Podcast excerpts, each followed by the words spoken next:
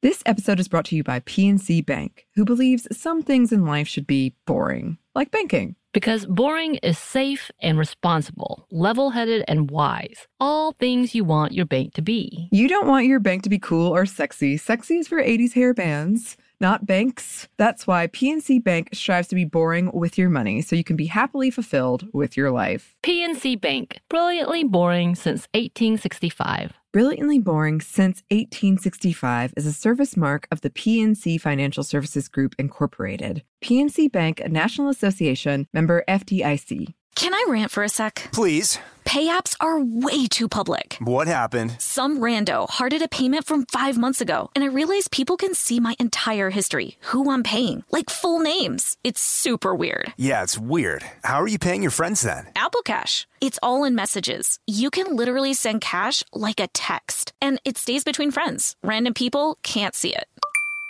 Did you just pay me a dollar on Apple Cash? Shh. Services are provided by Green Dot Bank, member FDIC. Terms apply. When you think about the future, what kind of technology do you envision? Whatever the future holds, artificial intelligence will undoubtedly be at the heart of it all. Join Graham Class as he hosts season two of Technically Speaking, an Intel podcast, and hear from the minds transforming healthcare, retail, entertainment, personal computing, and more with the help of AI. Tune in every other Tuesday and explore the latest technology that's changing our world today and creating a more accessible tomorrow. Listen to Technically Speaking, an Intel podcast on the iHeartRadio app, Apple Podcast, or wherever you get your podcasts.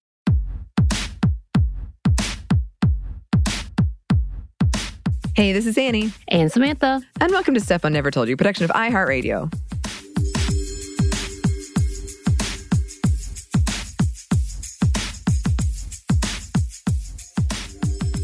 Okay, Annie, I have to ask you a question. And this is going to date me a little bit because I was trying to remember all about this information. But did you ever watch when PBS or in Georgia's GBS, uh, when they would do the little telethons to raise money for their network? Um, and then they would have special uh, viewings of things. Did you watch any of those? Do you know what I'm talking about? I know what you're talking about. I don't believe I ever watched that. I watched shows on PBS, Right. but I don't think I watched what you're specifically saying, which is like okay. a kind of special to raise money, right? Right, right. So what they would do is you would watch a series. So Les Mis happened to be one that I loved, and they would do a whole viewing of an entire of the entire. Uh, I guess it was more of a singing. It wasn't the actual play. They would just come up on stage and sing, and it was beautiful. And then they would interrupt it every 30 minutes with a 30 minute segment of them um, trying to raise money, and then tell you you can buy this VHS set Mhm. for a pledge. So if you were to pledge $500 or $100 a month, they would send you this with a tote and all these things. Yeah. I never got this. I was very sad. Um, but I have distinct memories in watching these and being very excited, except not excited about the telethon part, uh, but Mhm. being very excited that they would show something that I loved. And I will tell you, one of the things that I loved is what we're going to be talking about today. And I'm just so excited, Yes. uh, which is the CBC or the Canadian Broadcasting Corporation uh, version of Anne of Green Gables. Uh, and this is how I first watched it was on a PBS uh, telethon. And I'm like, oh my God, this is exciting. And it happens once a year. And it happened in my teenage years, early years to the US. Um, and, you know, growing up in a very small town, we only had three channels available literally Mhm. channel two, channel five, and channel eight. So we had ABC, CBS, and PBS. Didn't have NBC. That was too fancy for us. Oh, Just so you mhm, know. Mhm. That's what we had. Um, and yes, my favorite time of the year would be the telethon, which they would put on these shows, which is like a two day stretch of the 1985 classic, because they would continue on.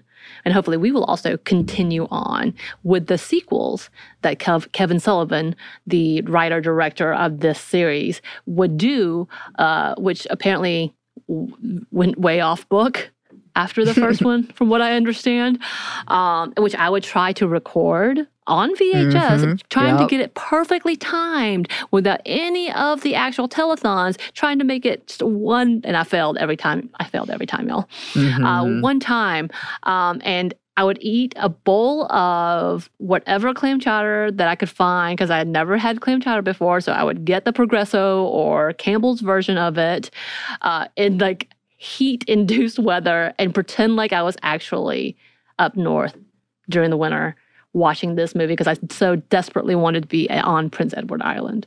I have these Mhm. distinct memories. And yeah, again, a reminder Georgia rarely gets below 40, and it's only Mhm. for a very short season of time. Yeah. Yeah. so I have very fond memories in growing up and loving this movie, and I will watch it to this day. I have the DVDs. I've lost those DVDs. I need to find the DVDs. I know, I know. I've got a few. I think I've, I was careless and like scratched them up. They're expensive though. They're Yes. expensive. Mhm. Um, so as a fun birthday treat to me, because this is now my birthday month. That's what I'm saying. yeah. I have decided that classics will be a theme for us throughout this month, Annie. Are you ready for it? I'm excited. I'm Okay. so excited. Mhm. and of course, this means there may be a two parter for this because Mhm. I- to me, Anne of Green Gables and Anne of Avonlea were hand in hand, which apparently was renamed Anne of Green Gables the sequel. Oh, I didn't know okay. this till later. I like I was like, oh, okay. Um, Mhm. But yes, I'm very excited to go down this memory lane with you. I hope you're excited. I am excited. So I the only experience I have with Anne of Green Gables is our local theater. I also grew up in a small town, but we had six channels. Samantha, that's right. We did have NBC. Um, um, but we had a, a small theater. It could only show one movie at once, and I'm not kidding. At least three times I was there, it like caught on fire. The projector did. so that kind of theater. Uh, but one time it did a play of Anne of Green Gables, and it was wh- when I was like super into. I thought I could be like a star, so I would audition oh, for it. I auditioned for Diana uh, Oh, because they wanted somebody with red hair for Anne. right. And my friend Katie, who's been on the show and specifically came on the episode we did about red hair for Right. women, she at that point was already. It's fun. It was funny for me watching this for the first time last night. I was like, "That sounds like Katie, uh, but she doesn't like her red hair." Right. like, being referenced, so she wouldn't. She wouldn't audition. However, a lot of my friends that I grew up with loved Anne of Green Gables, and Marissa, who's also been on this show, has done the like Prince Edward Island, Anne of Green oh, Gables. I want to. I, I'm hoping she'll share pictures with us because they're super cute. Like you can put on like the hat and it has the braids in it, you know? I'm not sure if I can do all that, being very, very No. Asian, but I would want to go see the tours. Yeah. Oh, she had a, it sounds like a delightful time and the pictures are, she's so happy that it makes me very, very happy. Oh, yeah. so I'm excited. Yeah. right. So actually, I have a friend who lives on Prince Edward Island right now. And we've talked about it. I'm like, Mm. I may have to come see you Yes. immediately. Mhm. Um, oh, but in this love, and so people are very aware because I know I'm a bit of a snob about this. I have never read the books. I've never actually read the books, Mm, and mhm. so therefore I cannot tell you what is right and wrong with these uh, when it comes to the film versions. And y'all, there's been a lot. A silent film. It's, it was actually an animated series in Japan before it was a movie here. Um, there have been many renditions, including the Mhm. newest one, newest, and I say newer, I guess, one Mhm. and with an E on Netflix. I have yet to try it because I'm a little bit of a purist in that I saw this one first, and I cannot Yeah. change my perspective on this Mhm. and I'm worried that it's going to change it. And I do understand that the creator was from Breaking Bad, and so she explores the dark side of Anne with an E. Mhm. Makes sense because there's nothing about this orphan girl who should be happy dory, like hunky dory happy in real Mhm. life. Like I said that about Harry Potter too. So Mhm. um, I will put that caveat in. And yes, we are talking exclusively about the movie, so please don't be mad. Please don't be mad. Mhm. and I also understand there is a bit of a controversy with Kevin Sullivan's take. Uh, there was a back and forth about ownership, copyright, um, rights to the book, royalties between some of the family and the people who own the rights to versus Kevin Sullivan. It was a huge thing. It went to court in Japan. It went to court in Canada. Like there's there's a whole thing, Wow. um, and I'm not we're not going to get into that too much at all. But I am very aware, and I want y'all to know I'm aware. And it does make me feel kind of slimy in that Kevin Sullivan was not completely respectful of the family's wishes, Mhm. but because there was a lot of money to be had, obviously.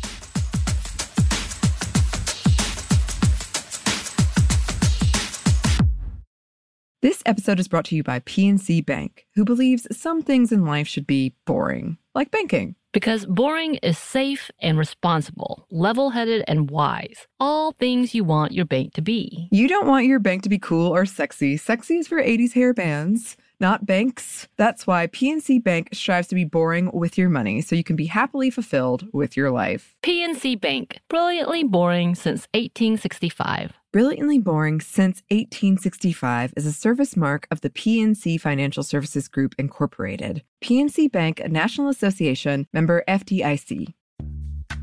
Snag a job is where America goes to hire, with the deepest talent pool in hourly hiring. With access to over 6 million active hourly workers, Snag a job is the all in one solution for hiring high quality employees who can cover all your needs.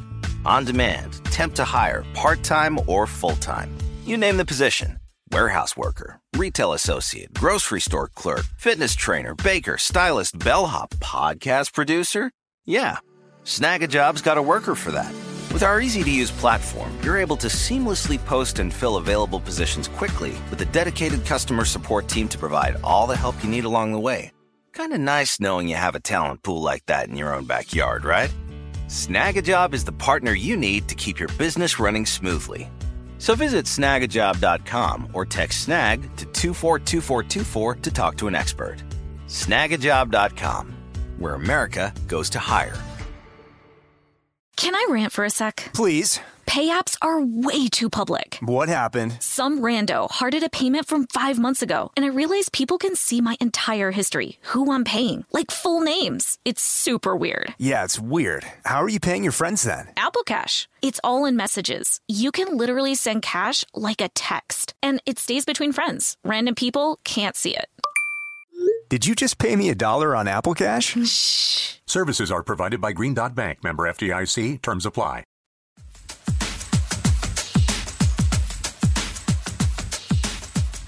So we are talking about the Sullivan Entertainment version of the 1985 miniseries Anne of Green Gables. Are you ready, Annie? Yes, I am ready. And also, I'm very excited uh, for listeners to write in about, like, is it this version? What the, the book? I want to know all your favorites, There's a- all there's your a- opinions. And, Yeah. and she, and by the way, uh, Lucy Maud Montgomery, who wrote this series in 1908, started with Anne of Green Gables and then started many uh, follow ups to that and was uh, hugely celebrated and loved. Um, so I will never uh, dispute anyone on that love. I get it. I get it. Um, Mhm. Feel that same way about Little Women sometimes, and a lot about Jane Austen films, which we'll talk about later. Mhm. Um, but yes, uh, so it was originally released as a two part series in December of 1985 in Canada, later released on PBS in February 1986, which is when I moved to the US, by the way. Well, July of 86, I guess. Um, and in the- the UK in 1987. So it had a pretty big hit there. Um, the series was awarded many Gemini Awards. Many of the stars in the movie got awards, as well as um, the writers and the directors and the costumes, as well as they won an Emmy Award for Outstanding Children's Series, Peabody Award, and many, many more. Um, and I just discovered that is only available on Sullivan Entertainment's own streaming service called Gazebo TV. Um, Yep. I did not know this until last night because it used to be able to be rentable on Amazon, no longer. Mm. I will tell you this it is a free streaming service. However, to watch Anne of Green Gables, the classics like the, this one that we're talking about specifically, you do have to buy or rent it. Um, Mhm. That's the whole thing. Like I said, they have anniversary series, and it is very expensive, from what I gather. Mhm. Uh, but yes, and and if you're interested in what kind of shows they stream, it is very early 1900s wholesome series, from what I can gather. It seems like it may be the hallmark of Canada type. If you like Oh, way back when tells. I see. Okay. Okay. All right, just so you Uh-huh. know. All right, Mhm. are you ready for the plot? And I try to, I'm going to try to condense this, but I wrote, I'm, I'm like, I'm so excited. I'm so excited about I'm, every part of I'm this. here for it. You ready? Yes. Okay, so we're Uh-huh. introduced to Anne Shirley, who was played by Megan Follows, who I've seen her in other things, and it would just strike me as odd because I'm like, that's Anne. Why is she? Uh-huh. well, that's Anne with What's E. going What's on going here? on? But that's okay. Mhm. Uh, we are introduced to Anne Shirley, an imaginative and talkative orphan who is currently living at the home of the Hammonds, who took her in to help with the house and children. Anne is treated pretty cruelly by both Mr. and Mrs. Hammond, but Mr. Hammond dies of a heart attack, and Anne is soon seen as an inconvenience and is dropped back off at an orphanage. After six months of being at this said orphanage, uh, we get introduced to Anne's friend or mirror friend, Katie, uh, spelled with a K.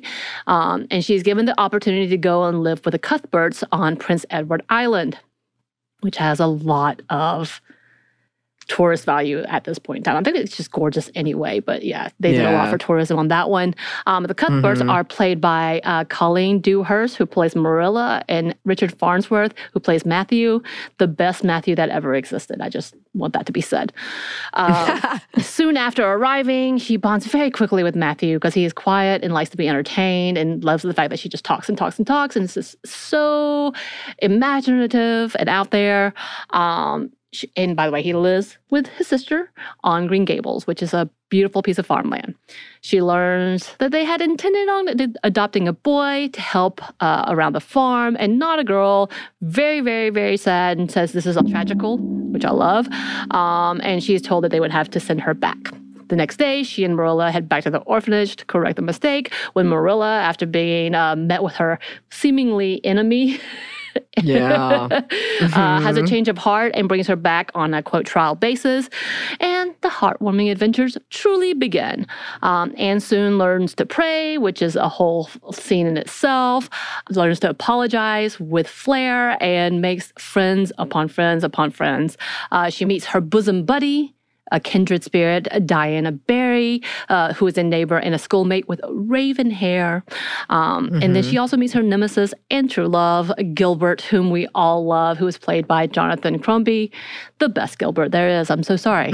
uh, she excels in her studies and is often in stiff competition with Gilbert for first place in all the school courses. But of course, uh, his gravest sin against her is calling her carrots on her first day of school and being very sensitive to her red hair. Uh, she breaks a slate over his head uh, unapologetically and never talks to him again. Well, Yeah, for a while anyway.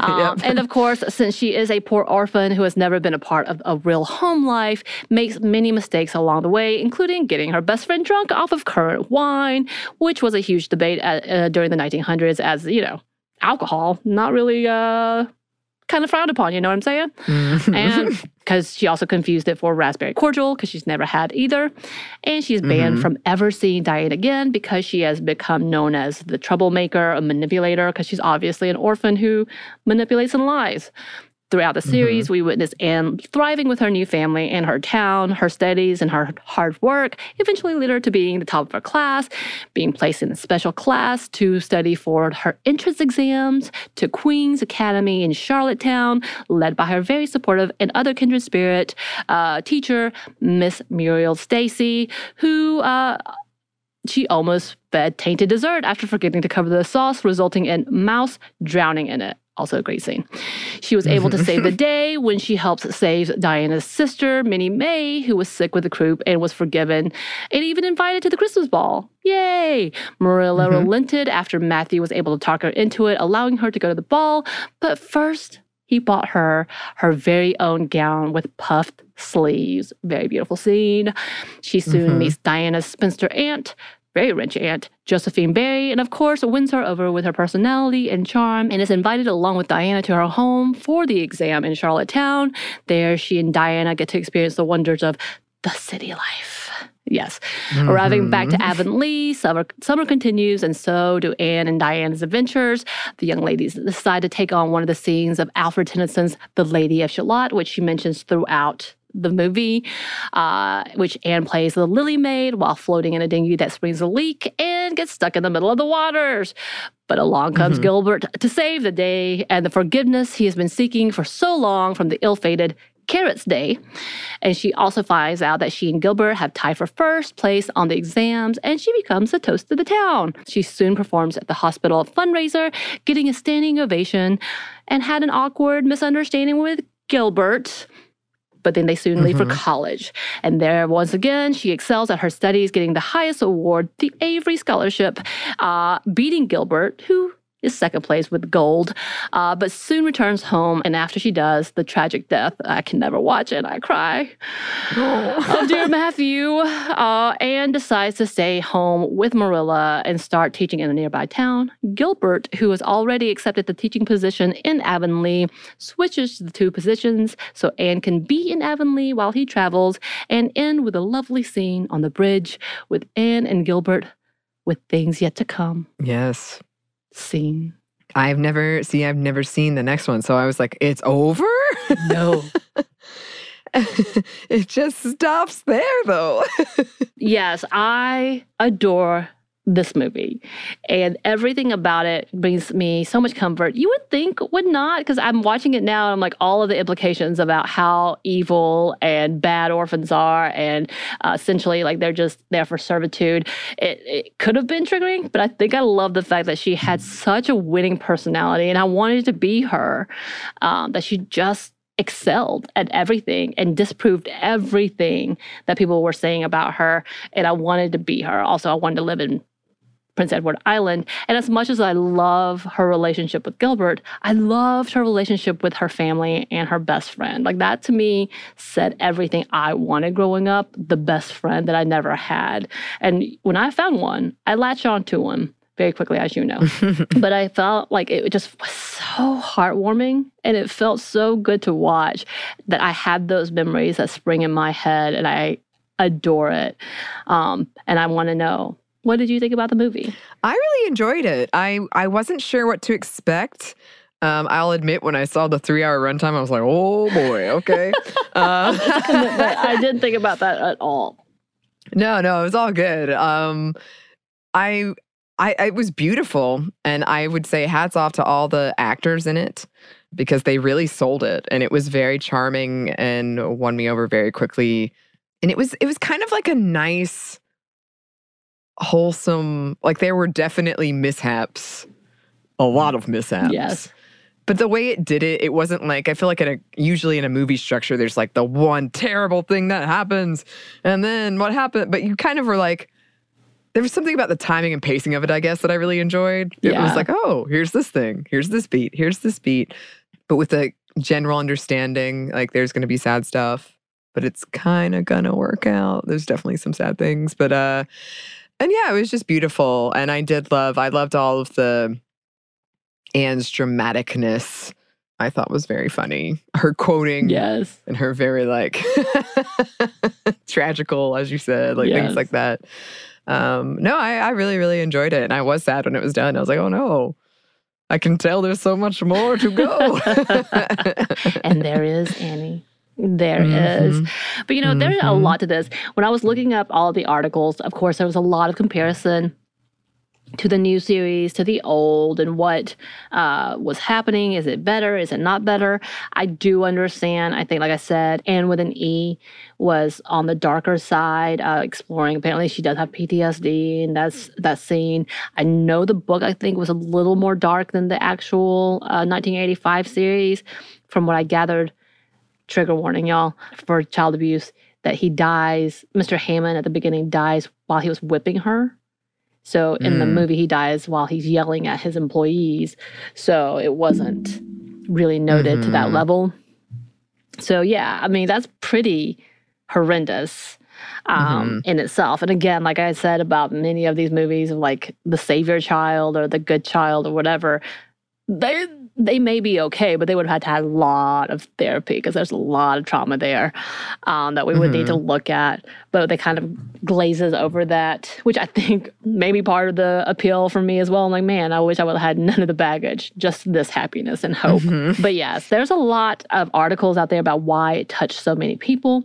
There's even an article, and we're going to talk about it a little more about the feminism of Anne of Green Gables, more of the novel, but we kind of can uh, extrapolate and put that into the film because it had that same uh, intention.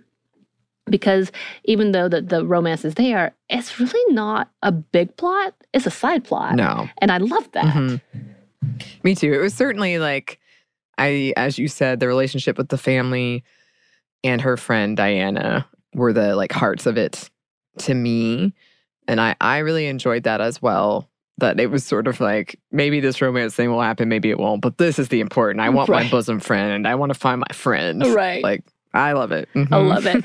yeah, so let's go ahead and talk about uh, the themes of this movie. And, and again, it's such a long movie. There's so many things that we can pull apart and pull out, but we do want to focus on specific things that uh, meant a lot to us. And I think it's Mhm. important to talk about, which women as their own heroines, which I really, really loved this bit. And I'm going to read from that study I was telling you about, which talks about the feminism of Anne of Green Gables because I think it's really interesting that they talked about how this was not Anne of Green Gables is not considered feminist by most part. No one would really say that. They just think that it's a classic and you move on. Um, but when you look at again the look at the heroines and the independence in here that we see, and we're going to talk a little more about that. That these women kind of work for themselves, and I think about that with Miss uh, Stacy. I think about that, which uh, we'll get to revisit her next season. The next one along, uh, I think about Mhm. her in that way. Even Rachel Lynde, who is the busybody, but she is kind of the heroine of her own household. That makes sense. The leader in that. Marilla Mhm. making her own pathways, like and, and having a successful life, even if it doesn't seem fulfilled, as well as uh, Miss uh, Miss Barry, the spinster, who is fine and Mhm. happy on her own. Yeah. Yeah. There were plenty of examples of women who were unmarried, not really portrayed in a romantic light. And like Miss Barry, the the spinster um, who Anne kind of made friends with, says, you know, sometimes I wish things had been different because she'd been so focused on money or whatever. So it's not like it was painted as this is so much better, but it was interesting to see so many portrayals Right. of women without men, or Right. ev- even if they had a man, wasn't really the focus or in the picture. Right. Like, and it wasn't Right. desolate. Like it, it seemed kind Right. of, but it could have gone there, but they don't. Um, No. But yeah, one of the things that ta- we talked about about like yeah, I would see like her being her own hero, kind of making her own pathway. Uh, being a f- forward feminist thinking. In in, in this uh, text they talk about, they actually quote uh, say, for a long time, so-called girl stories like this one were not recognized as literary texts and ignored by most literary scholars, whereas children's literature in general was a subject to scholarly studies, girl stories were often overlooked by critics, most of whom were male. And I think that's really true because Mhm. as much as we go back and forth about the old tales, it, we talked about how it gets romanticized and then pushed to the side as romance, so therefore it's not literary.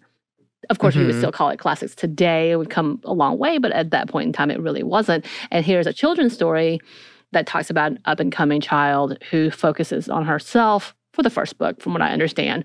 Uh, but in this first movie, not being really seen as serious and or a model for other girls, which I find interesting because that's not true. Like what if we look at the character of Anne of Green Gables, it spawned a big fanhood. Like it may not be to the level that we see with Harry Potter or Twilight today because we don't swoon over characters and or maybe that's not a magical world.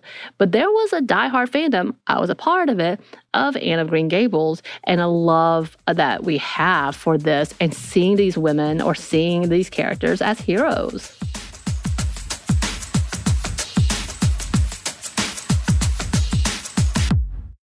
This episode is brought to you by PNC Bank, who believes some things in life should be boring, like banking. Because boring is safe and responsible, level headed and wise. All things you want your bank to be. You don't want your bank to be cool or sexy. Sexy is for 80s hair bands, not banks. That's why PNC Bank strives to be boring with your money so you can be happily fulfilled with your life. PNC Bank, brilliantly boring since 1865. Brilliantly Boring Since 1865 is a service mark of the PNC Financial Services Group, Incorporated. PNC Bank, a National Association member FDIC.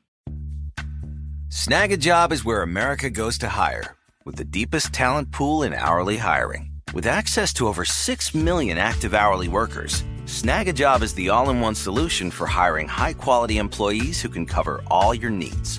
On demand, temp to hire, part time or full time. You name the position warehouse worker, retail associate, grocery store clerk, fitness trainer, baker, stylist, bellhop, podcast producer. Yeah. Snagajob's got a worker for that. With our easy to use platform, you're able to seamlessly post and fill available positions quickly with a dedicated customer support team to provide all the help you need along the way. Kind of nice knowing you have a talent pool like that in your own backyard, right? Snagajob is the partner you need to keep your business running smoothly. So visit snagajob.com or text snag to 242424 to talk to an expert. Snagajob.com, where America goes to hire. When you think about the future, what kind of technology do you envision? Whatever the future holds, artificial intelligence will undoubtedly be at the heart of it all. Join Graham Class as he hosts season two of Technically Speaking, an Intel podcast from Ruby Studio in partnership with Intel. Explore the future of technology that's rapidly evolving our world today with the help of AI. There is still so much work and research needed to fully understand the power and potential of AI, and Intel is at the forefront of implementing AI and revolutionary technology that's changing the world we live in for the better.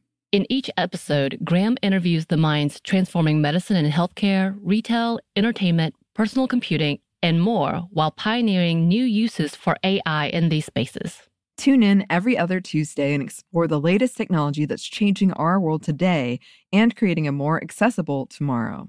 Listen to Technically Speaking, an Intel podcast on the iHeartRadio app, Apple Podcast, or wherever you get your podcasts.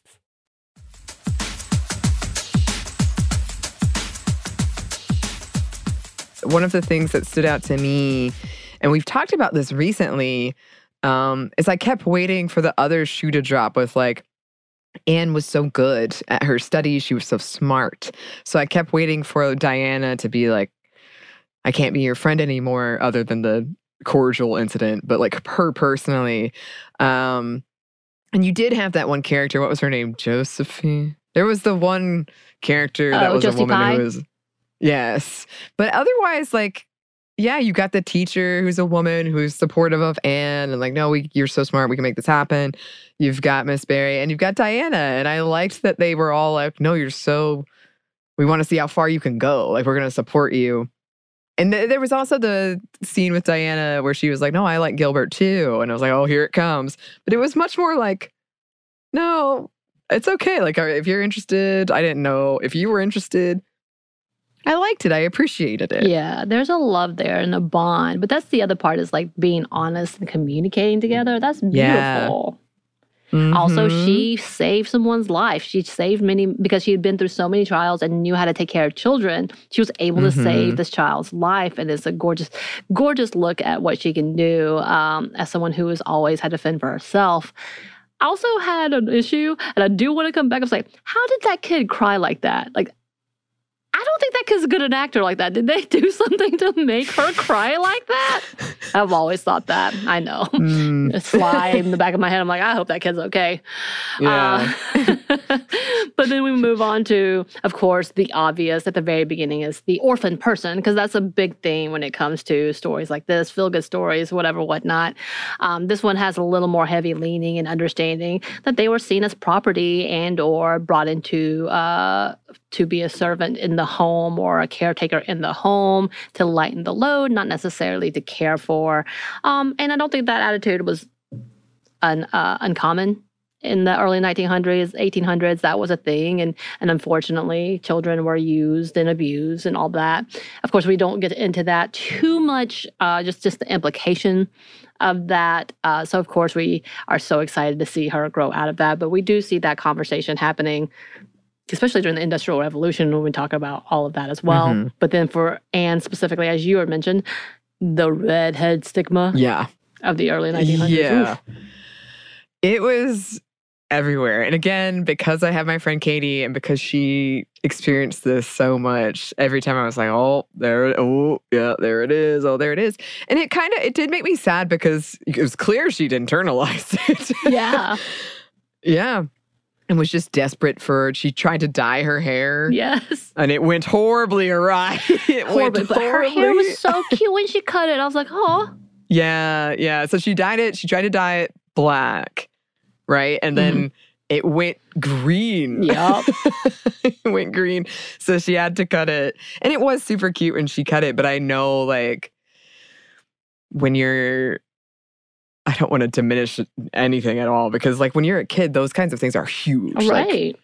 that's so big and so can hurt so bad and so embarrassing. And even as an adult, but I just know, I think as adults, we tend to dismiss that kind of stuff, yeah. but it is huge. It is. Yeah. We shouldn't dismiss it. But yeah, for her to have that kind of constant, and that's what my friend had said. Like, it's the first thing people say when they meet her all the Right. time is like about your hair. And clearly for Anne, it had been stigmatized. It was something she didn't like about herself. Yeah. It felt like it made her ugly. And so when it was like constantly brought up, uh, you just got to see this very angry side Right. of Anne, but also the insecure side, the Yeah. insecurity of having it constantly brought up. I mean, she has a temper. She does not hold back. She Uh, no- We know this. She defends herself, and I appreciate that. Yeah. Oh, yeah. I mean, she and she's got away with words. Yeah. So, as you said, like we get to see. It's kind of fun to get her to like really give, like Rachel Lynde, for instance, like really Which cut her down to size. Yes, but then to see her kind of do her like apology that she, I won't say it's like fake, but she's doing it as an act because she loves like the dramatics of language and putting words Yes. together. Like to see that kind of dichotomy and Rachel Lynde being totally like buying it 100% is very fun. it is. Uh, and then, of course, with the orphan girl is the idea that she's wild and untamable, which kind of is implied by Rachel Lynde at the very beginning, talking about she's just wild and oh my gosh, so, so rude Mhm. and so uncivilized. We see that, and that's kind of that thing. It's kind of uh, what we see. That's always a part of her, which wants to run free. Like she's this like independence that has always been her. Uh, she, as much as she wants to belong, she also wants to be free. Is that Mhm. conversation, which we find out more into the sequel. I'm just Ah, saying. Samantha. Um, another part of this, and I don't know. I think you and I have talked about how growing up we would make we would uh, make believe specific eras. For me, I loved 1900s, early 1900s. For me, I would imagine what it would be like to write by candlelight, which sounds horrible because I can't see today, so I don't think that's great. But as a kid, pretended Uh-huh. like I had those long dresses and and sitting by the fire and not having electricity, what that would be like which was Mhm. this. So between this and Little Women, I was really caught up. Uh, But Mhm. I love that this is a part of Anne's world where she has so much imagination, which she talks about as a strength, and it is, and where everybody else tried to take that away from her, tell- telling her to get her heads out of the clouds, it's uh, unrealistic expectations. But she lives in it and loves in it and thrives in it, and it's been something that has been able to carry her on through all the bad parts, even when people are mean. And she honestly talks about the fact that when Rachel Lynde doesn't have any imagination and she doesn't can't understand why these bad things may happen or these things that happen, but she does, and so she's there. She's able to have compassion on people. You know, that's what she kind of implies. Uh, we see her talking about how rich people don't have much imaginations because they don't have to dream it up because they have it Mhm. in that illusion. Like I loved that theme so much. And growing up in my own trauma, and I know you know this, that's what we did. We had to have imagination to survive the next day. Yeah, and I I really loved that too because I love how I feel like the imagination we see depicted in children a lot in movies. We do see kind of the like trauma I'm imagining my way out, definitely. But a lot of times I liked how Anne had this kind of like you don't even have the imagination to imagine the bad part of this. like, I like how yeah. she was kind of looking at both. She was like, I can imagine much better, I can imagine much worse, and you can't imagine either. You have no Right. imagination. Yes. Which I really appreciated. right. And she created a friend, She did. Katie, Catherine with a K, because she needed someone. And she talks about wanting to be in that world, wanting to be in, in the mirror world, and how beautiful that would be. And this is what she Mhm. did to survive, especially six months of being uh, in an orphanage, which we never hear her talk about again after meeting Diana, which is gorgeous and beautiful. I love it. Um, Mhm. And of course, another big part of this is family, finding family, finding belonging, uh, with both uh, Marilla and Matthew having two sides of the same coin one really tough but still loving, one really kind hearted but quiet. Like just having that in our life, it is such a gorgeous picture. I just really like the fact that it's an unconventional family who found balance. Yeah, I liked that too because of of at first, and I blame heteronormative material, I assumed that they were together, like Matthew and Marilla. Um, and then I found out, oh, Marilla's got this kind of tragic, like, love story in her past, and a brother and sister. I like how Matthew is pretty immediately like, no, I think Anne should, would be good for us, and seems to kind of know Marilla will arrive at the same, the same understanding. Um, but it was cool. It was, it was yeah, it was just a really good like foil for each other because Matthew was so quiet, but he was much more like openly entertained, whereas Marilla was more outspoken, but kind of like hiding her affection and her entertainment. And Anne, of course, is just like open at everything. Yeah.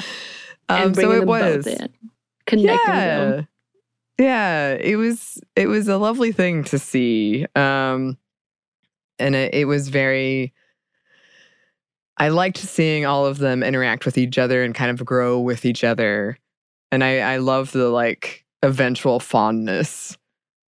Like with Matthew, it was always there, but eventually it, it kind of became more, oh, I'll get her this dress, even though I'm so embarrassed and I don't know what to do. Yes. Um, because Anne really wants it. And with Marilla, it became much more like from how do you get in all these troubles, child, to how do you get like a fond, like how do Yeah. you do this? which they adore. Fun Mhm. facts.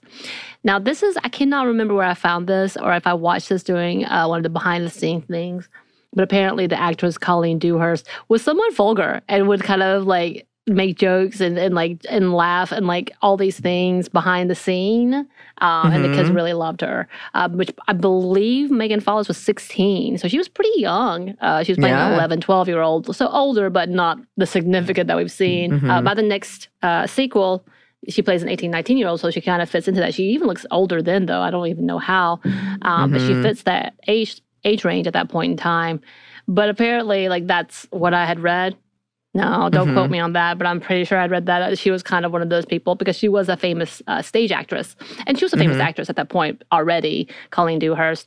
Um, and then for uh, Farnsworth, who played uh, Matthew, he was actually a stuntman. oh, and this was one of his first acting gigs. Uh, and Mhm. eventually he did win awards, but still, best Matthew. Best Matthew. I still hold to that. He was great. Oh, so Mhm. good. Um, and then yes, we couldn't uh, not talk about the friendships. The friendship Oh, which yeah. she had been aching for because she had been so alone, and she just knew it existed and it was out there, and it was. Uh, she builds so many good bonds, but Diana, her bosom kindred spirit.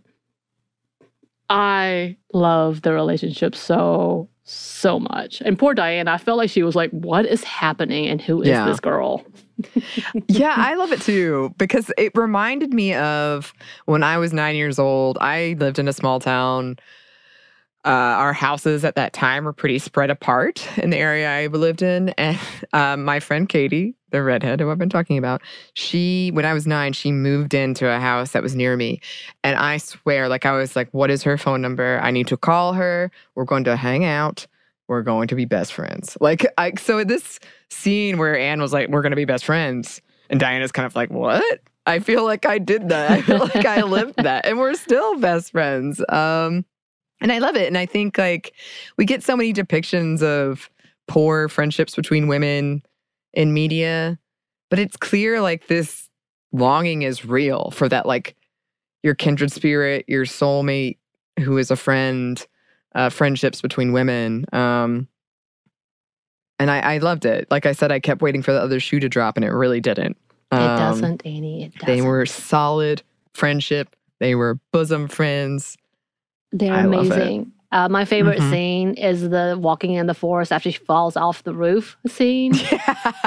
yeah. The the way that she scares herself, it is so fantastic. I feel like I don't know about you. I, I'm sure you have many stories, but I had a, a, a friend of mine. We would do silly things like that that would cause us to get into trouble or make some make believe thing, and I loved it. And I miss those days a little bit. Not not enough to actually call them, but you know stuff like that. That is like wow, Mhm. the imagination, the things that bond you too. Oh yeah. I mean, me and my friend Katie, we would go in the woods and we would literally like take turns telling each other about the sand creature under the leaves and it's coming and it can't hear you. Like it was so fun. It was such a like glorious.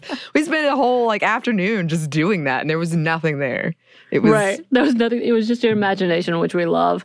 Uh, but Mhm. also, I love her usage of kindred spirit. Like, I love those terms so much. I think that would be the vibe check now. Does he even pass the vibe check? Um, but no, I'm just kidding.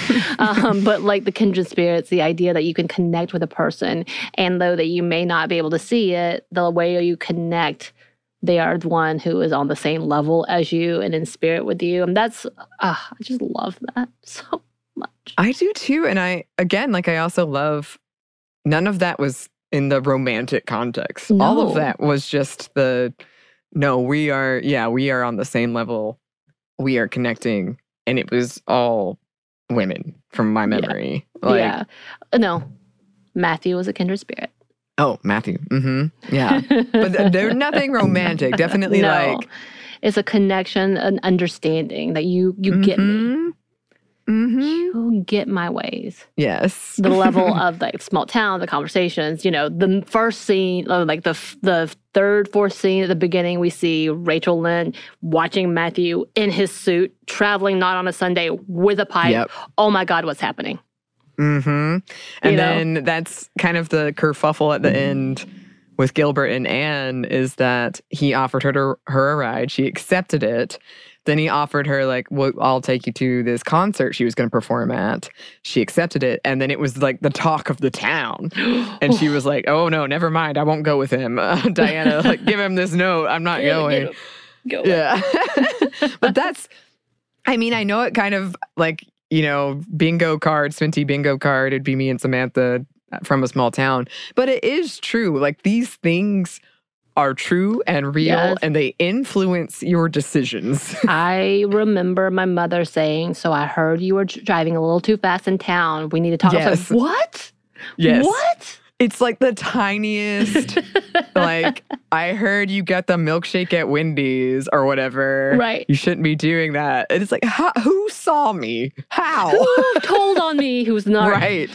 Uh, Mhm. but I do love that. And then we have the independent woman, uh, old maid slash. It's according to how you look at it. And we talked about it Mhm. before about the, all the strong, really independent women who still has a lingering of guilt. So we're going to talk about the fact that this is like the feminism probably of the 1900s. Like Montgomery did want to st- establish probably these characters. I could be wrong.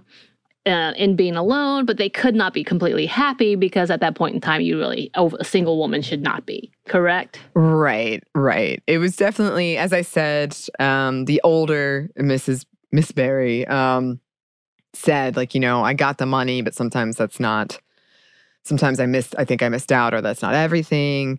And I felt like the implication was maybe you should look at Gilbert and maybe I'm wrong. And that that's a fine like opinion to have. But then there was also throughout kind of this understanding of if you pursue your independence as a woman, you won't get the man. Right. So even like there were plenty of independent women throughout, which I loved.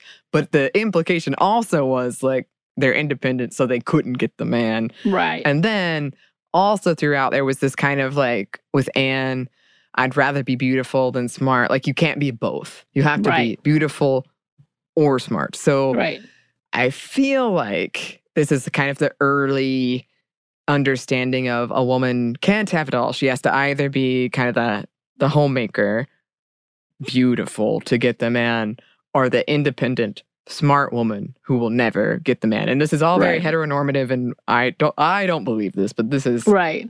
No, but this is the 1900s, and when we talk about, Yeah. and we will talk about uh, Jane Austen, that was that similar uh, phase as well. But we know that Jane Austen's history was a little dark uh, in her own life because of that very conversation about uh, not necessarily that you can't have it all, but more so that women are not going to survive without a man, and if you try to do Mhm. it, you're going to fail. So it's and so Mhm. therefore trying to be that way with the most independence that you can have, uh, which Mhm. is what she is trying to do you see this in the same way. Miss Stacy is a prime example of coming in, her loving her life, or uh, Anne looking up to her and seeing her as a role model, and then Miss Stacy saying, "I have my own troubles. We don't know Right. what those troubles are," and but she's gone, and we know that it, it pretty much ran her out of Avonlea For what Mhm. reason we don't know, but she was one of the best teachers from what we can tell. That was there. Um, I mean, Mhm. the dude before was literally courting one of the women, one of the kids Well, the at that the school. students. Yes. I And was like, am I be okay misreading the situation? You are not no. misreading that situation. Okay. and although it was frowned upon eventually, but it was like, wow, okay. Um, And he did not like Anne, but he knew she was smart. Like all of those things, like we know that that's what happened. We know that there's an implication here. Marilla says the same. People people talk about her behind her back for losing Yeah. love, essentially. yeah. Not as much as on Matthew, even though he Yeah. is alone, but you know, whatever. Mhm. Um, on on top of that, I do love the scene where Miss Stacy comes and talks to them about the, the dead mouse scene, uh, Right. about her go, doing the extra classes, and Marilla says, "I've always thought that a young woman should have uh, should be prepared to make their own living." Just in Mhm. case in these uncertain times, which I'm like, that's 1900s. Go ahead, Marilla. You are really progressive. hmm But yeah, you're right. That was a conversation too throughout of like there was a lot of that small town like talking behind people's backs and for Marilla to to be alone and to have like quote lost this love. Clearly people were kind of talking about it and sort of raising their eyebrow at come her back and what to she that, was Anne. doing. Annie, Okay. not Anne. I feel like I'm becoming Ah, you are now. I can't. I can't stop it. Uh-huh. And you know, also, I love that they actually do focus on Anne's uh, academics, on all of that. Like they do push her to become more, and they are celebrating her for being so smart. There's no Yeah. conversation about you're not going to get a man if you're too smart. Well, Mhm. kind of. Of course, Rachel has a one word to say, No. but then Marilla cuts her off very quickly. Uh, but Mhm. outside of that, people celebrate this. They, people are pushing her to be this. This is competition is fierce, and people are celebrating, including Gilbert, including Gilbert. including Gilbert. And I- I mean, again, when I was like, "Oh, this is from early 1900s," I was like, "Oh, wow," because at that time, I'm that was pretty uncommon, Right. um, to see or to hear. And there was certainly like a, a layer of like, it was very minimal actually, but there was a layer of like, wow, look at what she can do as like an orphan and a woman. But mostly it was just like, yeah, you Get get, it. it. Yeah. Yeah. Uh, Mhm. Talking about how she's doing Avonlea proud, and she Mhm. is. Uh, go ahead. Um, But Mhm. I love that. I think that's it, it, like it is so progressive for a time being. Again, if this is different in the books, please let us know because I do want to know. I don't think it's too far for it, uh, far straying for this one, but I, I love that whole avenue that she loves studying. She loves being on top, and she's going to be on top. Hell yeah Mm-hmm. uh, which leads into like this is the feminism in 1900s right so the conversation in this uh, paper that i am talking about uh, talks about the fact that yes she celebrates her being independent and a little bit wild and doing her own thing and being imaginative but eventually still comes to as she, as she grows accustomed to society and cultural norms she does settle into i just i'm just going to be a teacher staying at home and settling down. And spoiler alert, in the books, marries Gilbert and has children, and that's her story. That's that- that's not necessarily the end of the story, but she does end up these ways, which she was so fearful of, of partially in in, in other ways. So it's really interesting to see, but it's kind of how we'll talk about and how I see it with Jane Austen. For what it was, it's revolutionary. But for today's standards, it's not so great itself.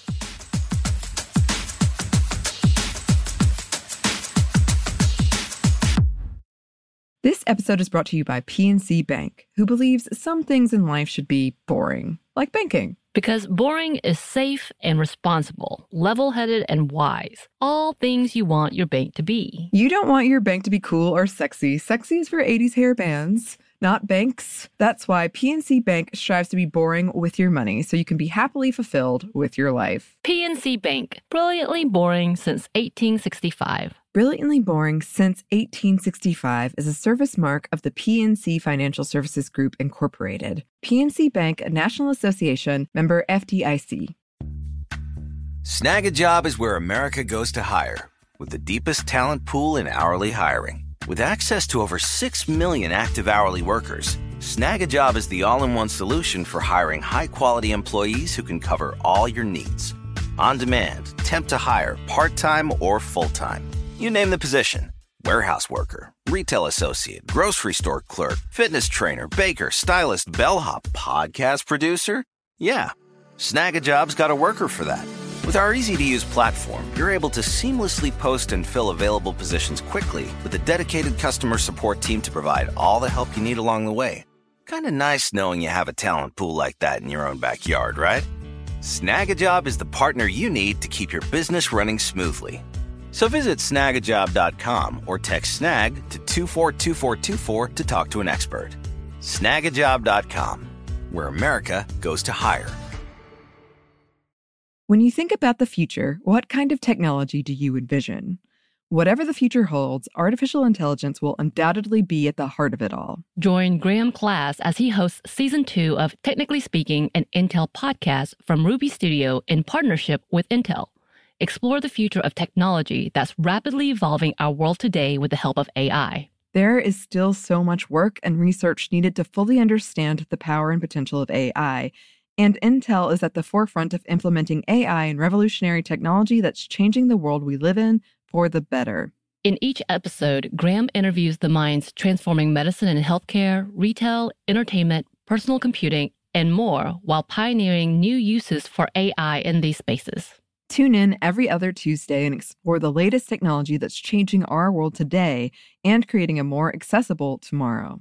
Listen to Technically Speaking, an Intel podcast on the iHeartRadio app, Apple Podcast, or wherever you get your podcasts.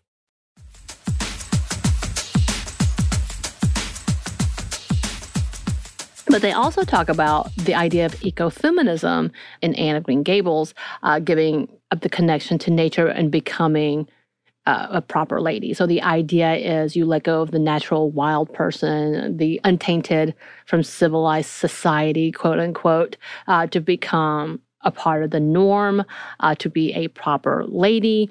And so they kind of have this whole breakdown. Uh, it's a Swedish paper, by the way about it and they break down the orphan Annie to young Annie to adult Annie and how it has changed her um, the idea that's combining feminist aspects and eco-critical aspects that in order to argue that Anne's wilderness, so quote, Anne's wildness and her fearless freedom from society's pressing judgments are highly connected to her own connection to nature. So it has this whole level of of her and and like when you see her come into Avonlea, she's like, oh my God. Like she is actually awestruck for a second about the beauties of it. And when we talk about her going into the city life, quote unquote, she talks about how she misses and, and longs for the sounds and the quietness of Avonlea.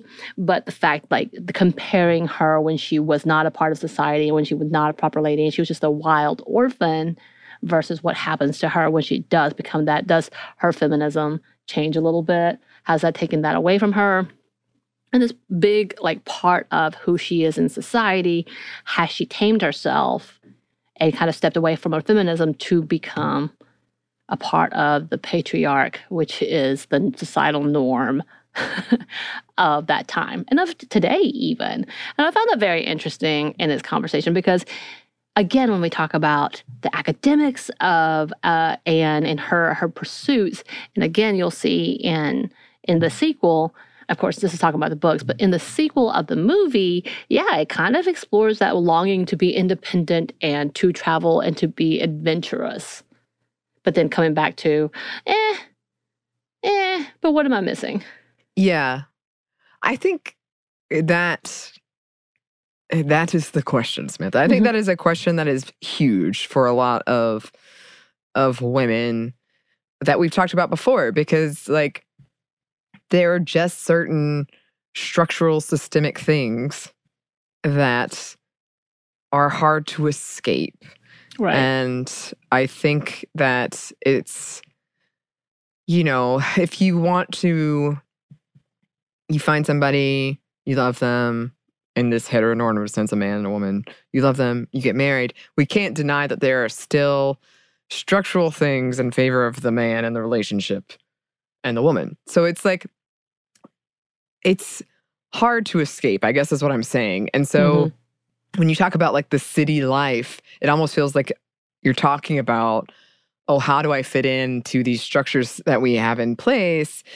And for this in particular, there's sort of this dichotomy of her, uh, like, you know, at Green Gables in the wild, um, being very like independent, uh, and then her going in to the city, which she also likes and she says, and she wants to experience those things. Right. But it requires a certain level of conformity to not be like shunned from society. right.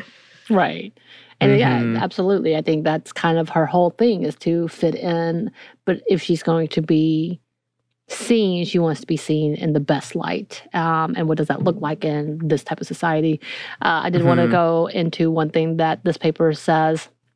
It says another thing that appears in the novel is the wish to fit in, um, to be normal. Regarding this, one can also see strong connection between women and nature. Anne was forced to cave to society, both regarding the feminist and the eco-critical aspects of her life, and adapt accordingly. Um, again, this is about the novel, but I think it's chosen the movie and just kind of that theme and in general about like I am my own person and don't take my spirit from me, but at the same time, yes, I do have to acclimate and or stand out in the best way possible. Right. Yeah, exactly. Because I think she, it was a, a very fine line she was walking because the reason she got a lot of the attention she did was because she didn't fit in. And so, especially like, I'm thinking of the older Miss Barry who's like, oh, you make me laugh. Yeah. Oh, and I really like you. You speak your mind. And a lot of people in this city life don't. But then at the same time, it was her having to figure out, you know, you can't do these things without having to do this kind of drawn out apology, even if the other person was in the wrong, or, or a bunch of things she had to Right. learn and had to adapt to. That does feel a bit of like a taming. And I'm not saying like sometimes you get angry, even if it's somebody in the wrong, you got to apologize. But a lot of it felt kind of like she was having to learn to kind of close this part off and Right. fit in. Right. Mhm. yes.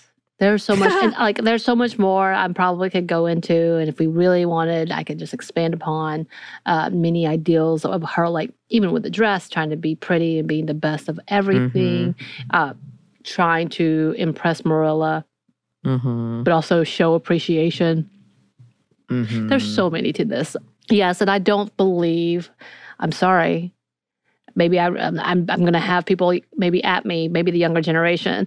Megan Follows is Anne to me, and will always be. And Jonathan Crombie will always be Gilbert.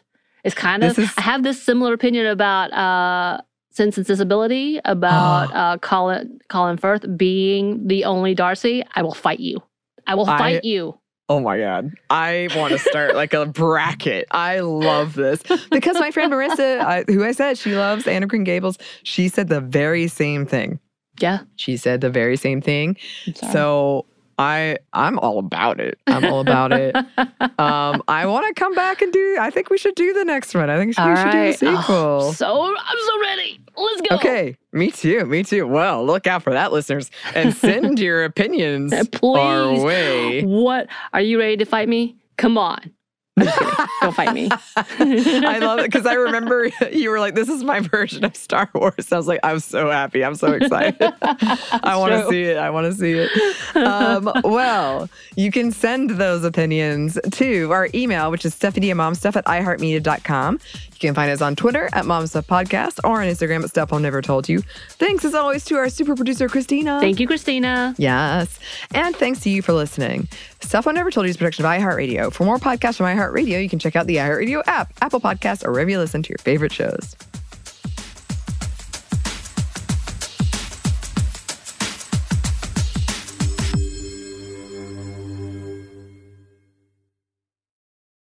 Episode is brought to you by PNC Bank, who believes some things in life should be boring, like banking. Because boring is safe and responsible, level headed and wise. All things you want your bank to be. You don't want your bank to be cool or sexy. Sexy is for 80s hair bands, not banks. That's why PNC Bank strives to be boring with your money so you can be happily fulfilled with your life. PNC Bank, brilliantly boring since 1865. Brilliantly Boring Since 1865 is a service mark of the PNC Financial Services Group, Incorporated. PNC Bank, a National Association member FDIC. Xumo Play is your destination for endless entertainment. With a diverse lineup of 350 plus live channels, movies, and full TV series, you'll easily find something to watch right away. And the best part? It's all free. Love music? Get lost in the 90s with iHeart 90s, dance away with hip hop beats, and more on the iHeartRadio music channels. No logins, no signups, no accounts, no hassle. So what are you waiting for? Start streaming at play.xumo.com or download from the app and Google Play stores today.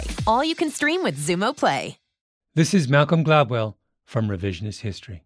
eBay Motors is here for the ride. With some elbow grease, fresh installs, and a whole lot of love, you transformed 100,000 miles and a body full of rust into a drive that's all your own. Brake kits, LED headlights, whatever you need, eBay Motors has it. And with eBay Guaranteed Fit, it's guaranteed to fit your ride the first time, every time, or your money back. Plus, at these prices, you're burning rubber, not cash. Keep your ride or die alive at ebaymotors.com. Eligible items only, exclusions apply.